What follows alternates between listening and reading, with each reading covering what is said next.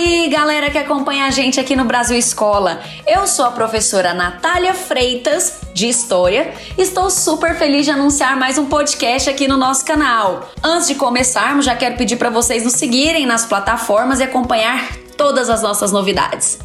E hoje nós vamos falar sobre um tema muito importante: as grandes mulheres da história.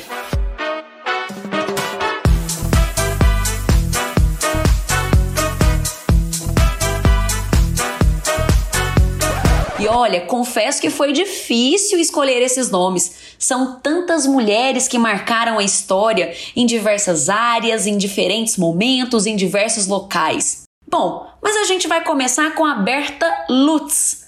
Berta Maria Júlia Lutz, brasileira, nasceu no final do século XIX, em 1894, na cidade de São Paulo. Bióloga, advogada, ativista e política.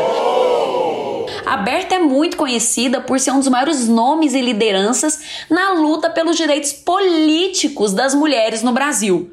Sua mãe era inglesa, seu pai era brasileiro, do Rio de Janeiro, ambos da área de biologia. Inclusive, a própria Berta formou-se em biologia pela Sorbonne, na França, e lá na Europa ela vai conhecer a campanha sufragista, que reivindicava o direito ao voto feminino desde o final do século XIX.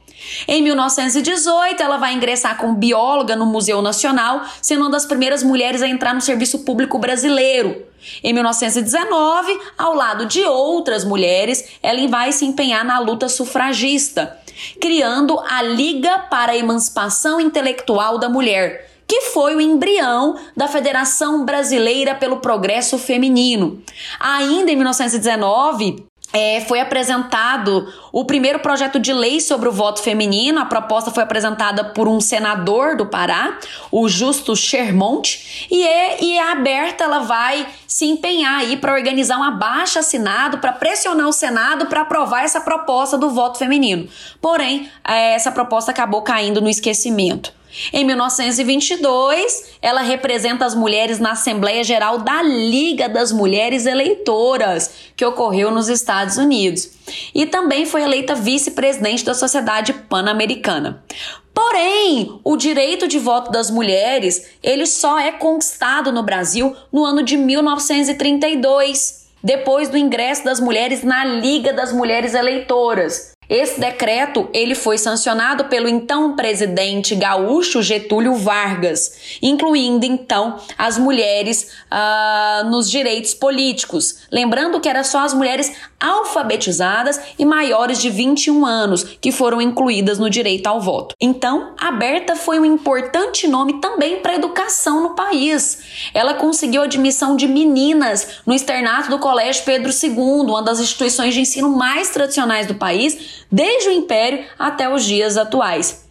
No ano de 33, ainda durante a era Vargas, é, ela foi candidata pela Liga Eleitoral Independente para participar da Assembleia Nacional Constituinte, porém não conseguiu eleger-se, mas obteve a primeira suplência no pleito seguinte e acabou assumindo o mandato de deputada na Câmara Federal em 1936. Como deputada, a Berta vai lutar por mudanças em relação ao trabalho das mulheres e menores de idade. Durante a ditadura varguista, conhecida como Estado Novo, as casas legislativas foram fechadas e Berta permaneceu ocupando importantes cargos públicos.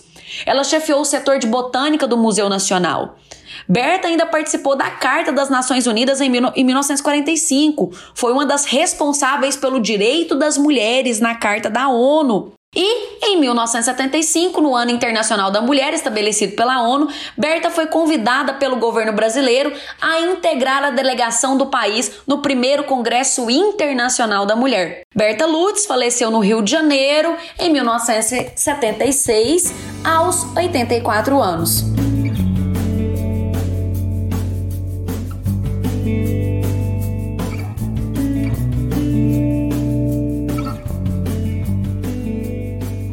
Mulher que marcou a história do nosso país foi a Nísia Floresta.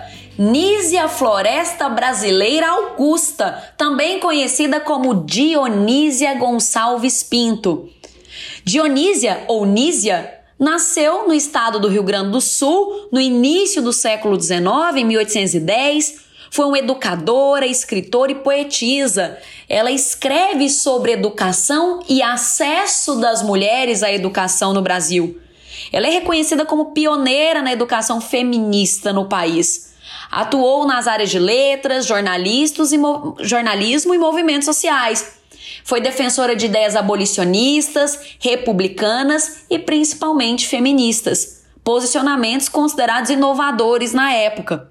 Foi a primeira figura feminina a publicar textos em jornais da época, dirigiu um colégio para meninas na cidade do Rio de Janeiro e escreveu diversas obras em defesa dos direitos das mulheres, indígenas e também mulheres escravas. O terceiro nome da nossa lista das grandes mulheres da história também é de uma brasileira, Anita Garibaldi, Ana Maria de Jesus Ribeiro. Nasceu em Laguna, Santa Catarina, no início do século XIX, 1821. Foi uma revolucionária conhecida por seu envolvimento direto na Revolução Farroupilha e também no processo de unificação da Itália, junto com seu companheiro, o italiano Giuseppe Garibaldi. Por esse motivo, ela é conhecida como a heroína dos dois mundos.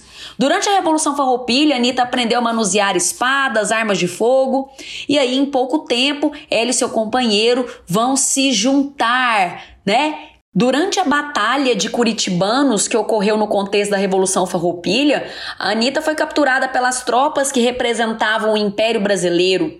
Foi presa, grávida do seu primeiro filho. Ela foi enganada, na época foi informada que Garibaldi havia falecido nos campos de batalha. Só que ela já estava desconfiada que poderia ser uma mentira e aí conseguiu encontrar novamente Garibaldi após atravessar um rio e passar alguns dias sem alimento. Ela vai buscar refúgio entre, entre revolucionários. Em 1840, nasce no estado do Rio Grande do Sul o primeiro filho do casal, que recebeu o nome de Menotti Garibaldi.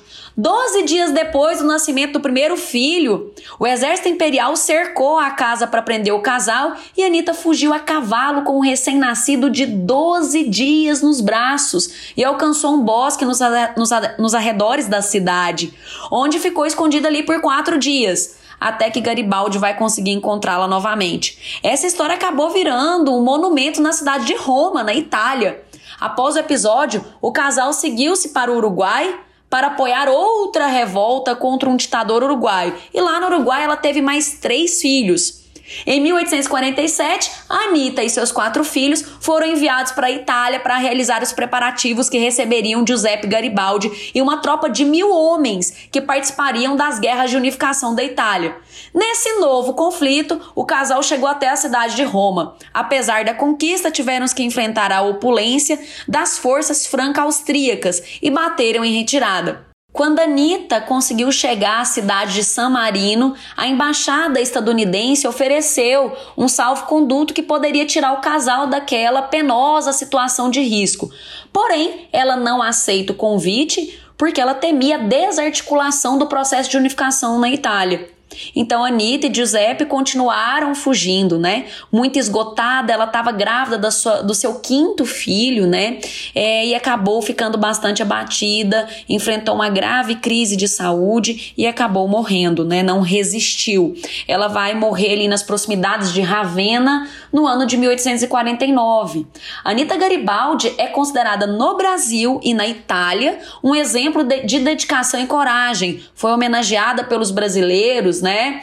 É, em vários momentos da história, com nomes de municípios, né, em Santa Catarina, como a cidade de Anita Garibaldi e Anitápolis. Muitas cidades brasileiras também, né, possuem bairros, ruas e avenidas com seu nome, como o bairro Anita Garibaldi em Joinville e a Avenida Anita Garibaldi em Salvador.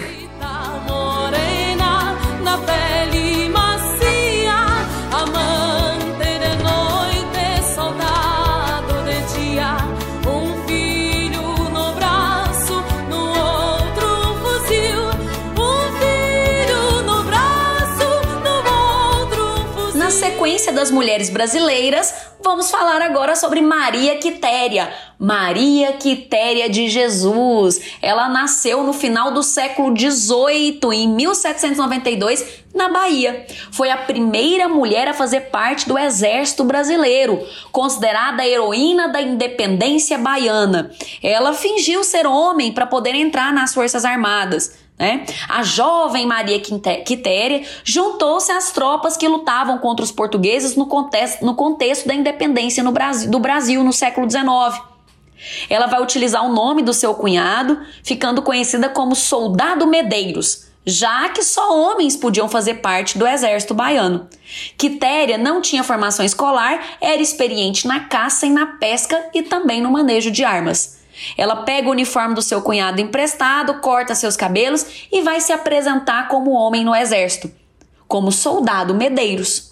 A Quitéria vai se juntar ao batalhão dos voluntários do príncipe Dom Pedro I. Semanas depois de entrar para o exército, Maria Quitéria teve a sua identidade, identidade revelada. No entanto, o major da época, Silva e Castro, não permitiu que ela saísse das tropas, já que era importante para a luta contra os portugueses por sua facilidade com o manejo de armas e sua disciplina também nas batalhas. Após adotar seu nome verdadeiro, Maria Quitéria trocou o uniforme masculino por saias e adereços de sua escolha.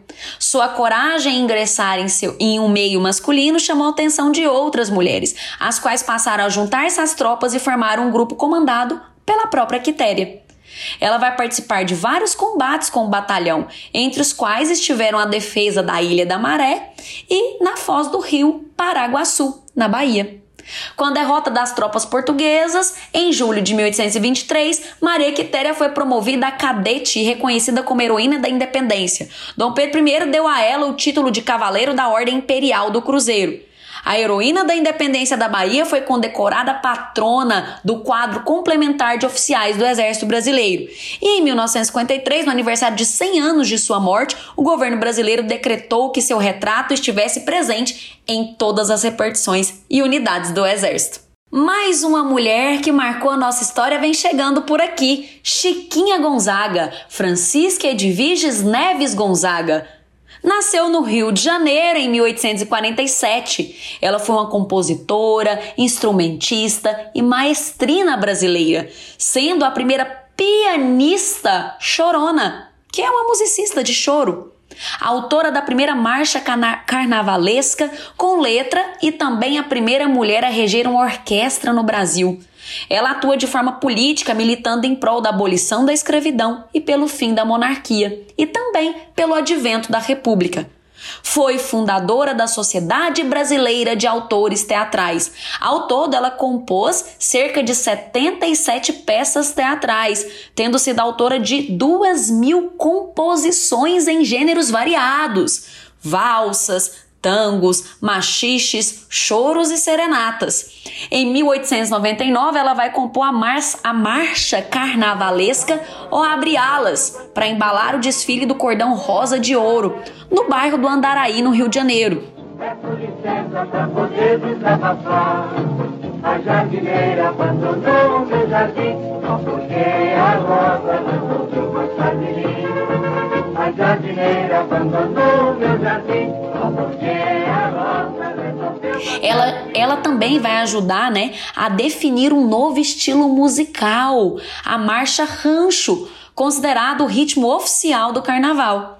A medalha de reconhecimento Chiquinha Gonzaga foi criada em 1999 e é conferida a mulheres que militam em prol das causas democráticas, humanitárias, artísticas e culturais no âmbito da União, estados e municípios brasileiros. E para finalizar a nossa sequência das mulheres brasileiras que marcaram a história, vamos falar agora sobre Leolinda Daltro. Leolinda Figueiredo Daltro. Ela nasceu na Bahia em 1859, era professora e também atuou no movimento sufragista, que vai lutar pelos direitos do voto das mulheres. Leolinda tinha uma escola é, na época ela chegou a treinar tiro para poder votar, né? Porque havia essa ideia na época de que a mulher não votava porque ela não conseguia defender o Brasil. E aí a Leolinda falou: não, sim, nós conseguimos defender o Brasil. E aí ela aprendeu a tirar. Em 1910, juntamente com outras mulheres, Leolinda fundou o Partido Republicano Feminino. Em 1917, ela vai liderar uma marcha com 100 mulheres uh, aqui no Brasil, né? Exigindo a extensão do direito de voto às mulheres. O Partido Republicano Feminino, inspirado no movimento das sufragistas inglesas, organizava passeatas e pressionava o governo para a concessão do direito ao voto para as mulheres. Ela também foi a primeira mulher a se candidatar em eleições municipais em 1919, mas teve seu registro negado. Ela também atuou na defesa dos direitos dos indígenas. Queria incorporar os índios brasileiros na sociedade, alfabetizando-os sem conversões religiosas.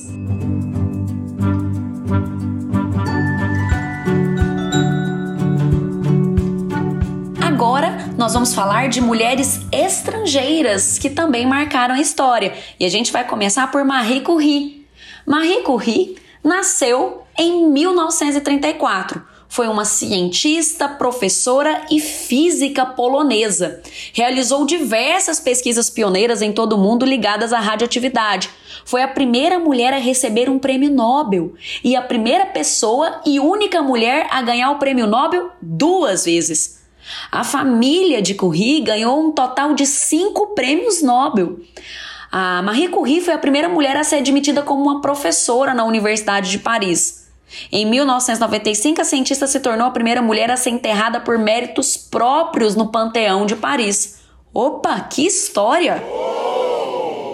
Continuando as mulheres que marcaram a história, o oitavo nome da nossa lista é o nome da Malala Yousafzai. A Malala nasceu no Paquistão em 1997, é ativista e recebeu um prêmio Nobel da Paz em 2014. Ela ficou conhecida internacionalmente após ser baleada na cabeça por talibãs ao sair da sua escola em 2012. Na época, ela tinha 15 anos de idade é, Malala construiu a sua história, né, defendendo a educação de mulheres em seu país, já que as lideranças ligadas ao Talibã, que dominavam o local, exigiu que as escolas interrompessem as aulas dadas para as meninas. Naquela época, um jornalista da BBC perguntou ao pai de Malala, que era dono da escola onde ela estudava, se alguns jovens estariam dispostos a falar sobre o assunto. Foi quando a própria Malala criou um blog, Diário de uma Estudante Paquistanesa, para escrever sobre o seu amor pelos estudos e as dificuldades que ela vivia ali no Paquistão. Os talibãs identificaram Malala é, como uma ameaça contra, contra aquele modelo, contra aquele regime, contra o próprio Islã. Então, depois que ela foi baleada, ela acabou saindo do seu país, passou por uma cirurgia e foi transferida para o Reino Unido, onde recebeu tratamento e se recuperou. They thought that the bullet would silence us. But they failed. And out of that silence came thousands of voices. The terrorists thought that they would change my aims and stop my ambitions. But nothing changed in my life except this. Weakness, fear, and hopelessness died. Strength, power, and courage was born.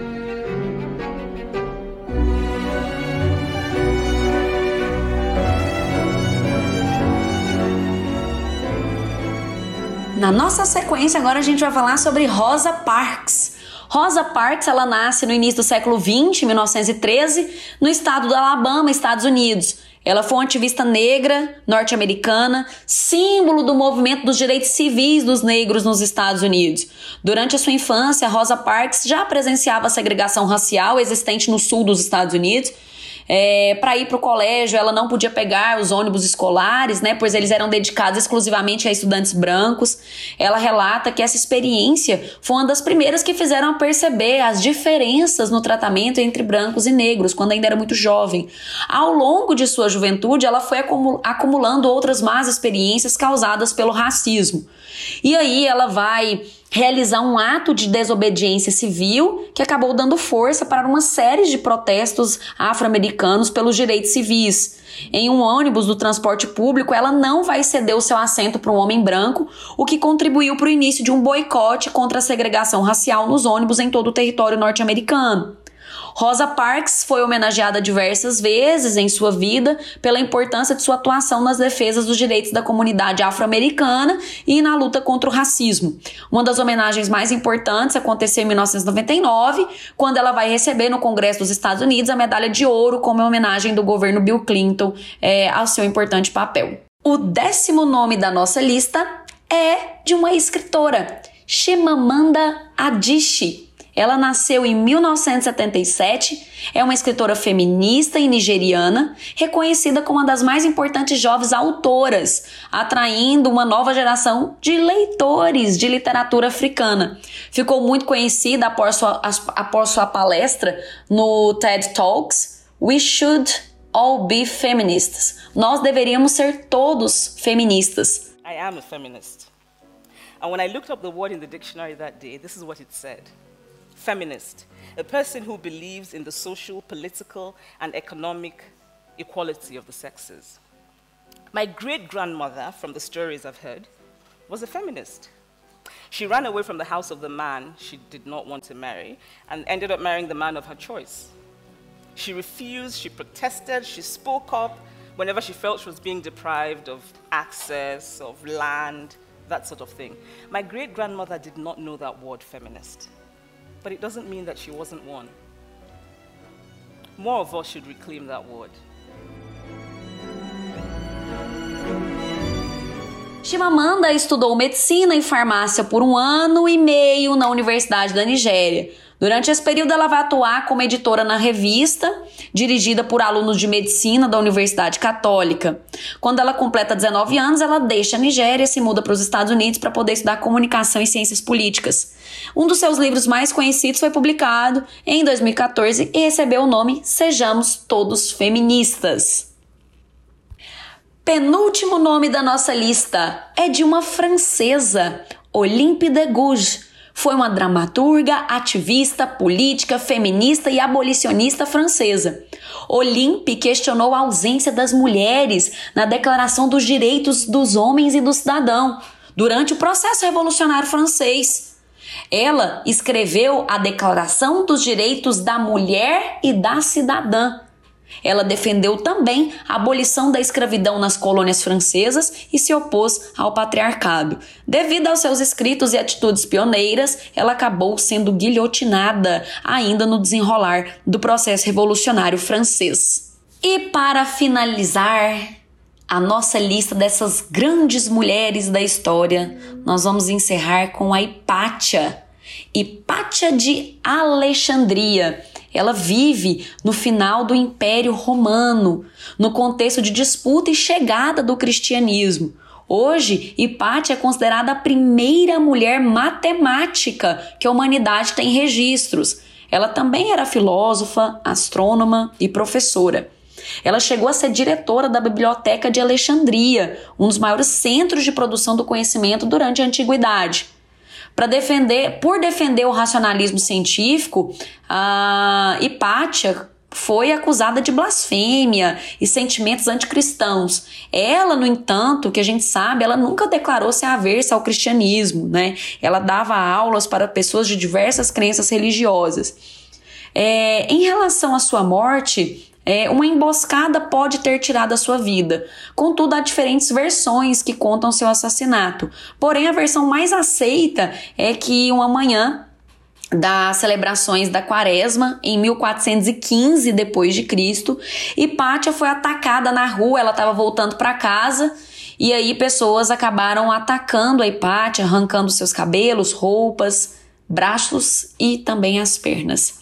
É, e o, o restante do, do, do corpo dela acredita-se então que foi queimado, infelizmente. Bom, é, essas foram as mulheres, as 12 mulheres escolhidas é, para a gente relembrar aqui nesse podcast sobre as mulheres que marcaram a história.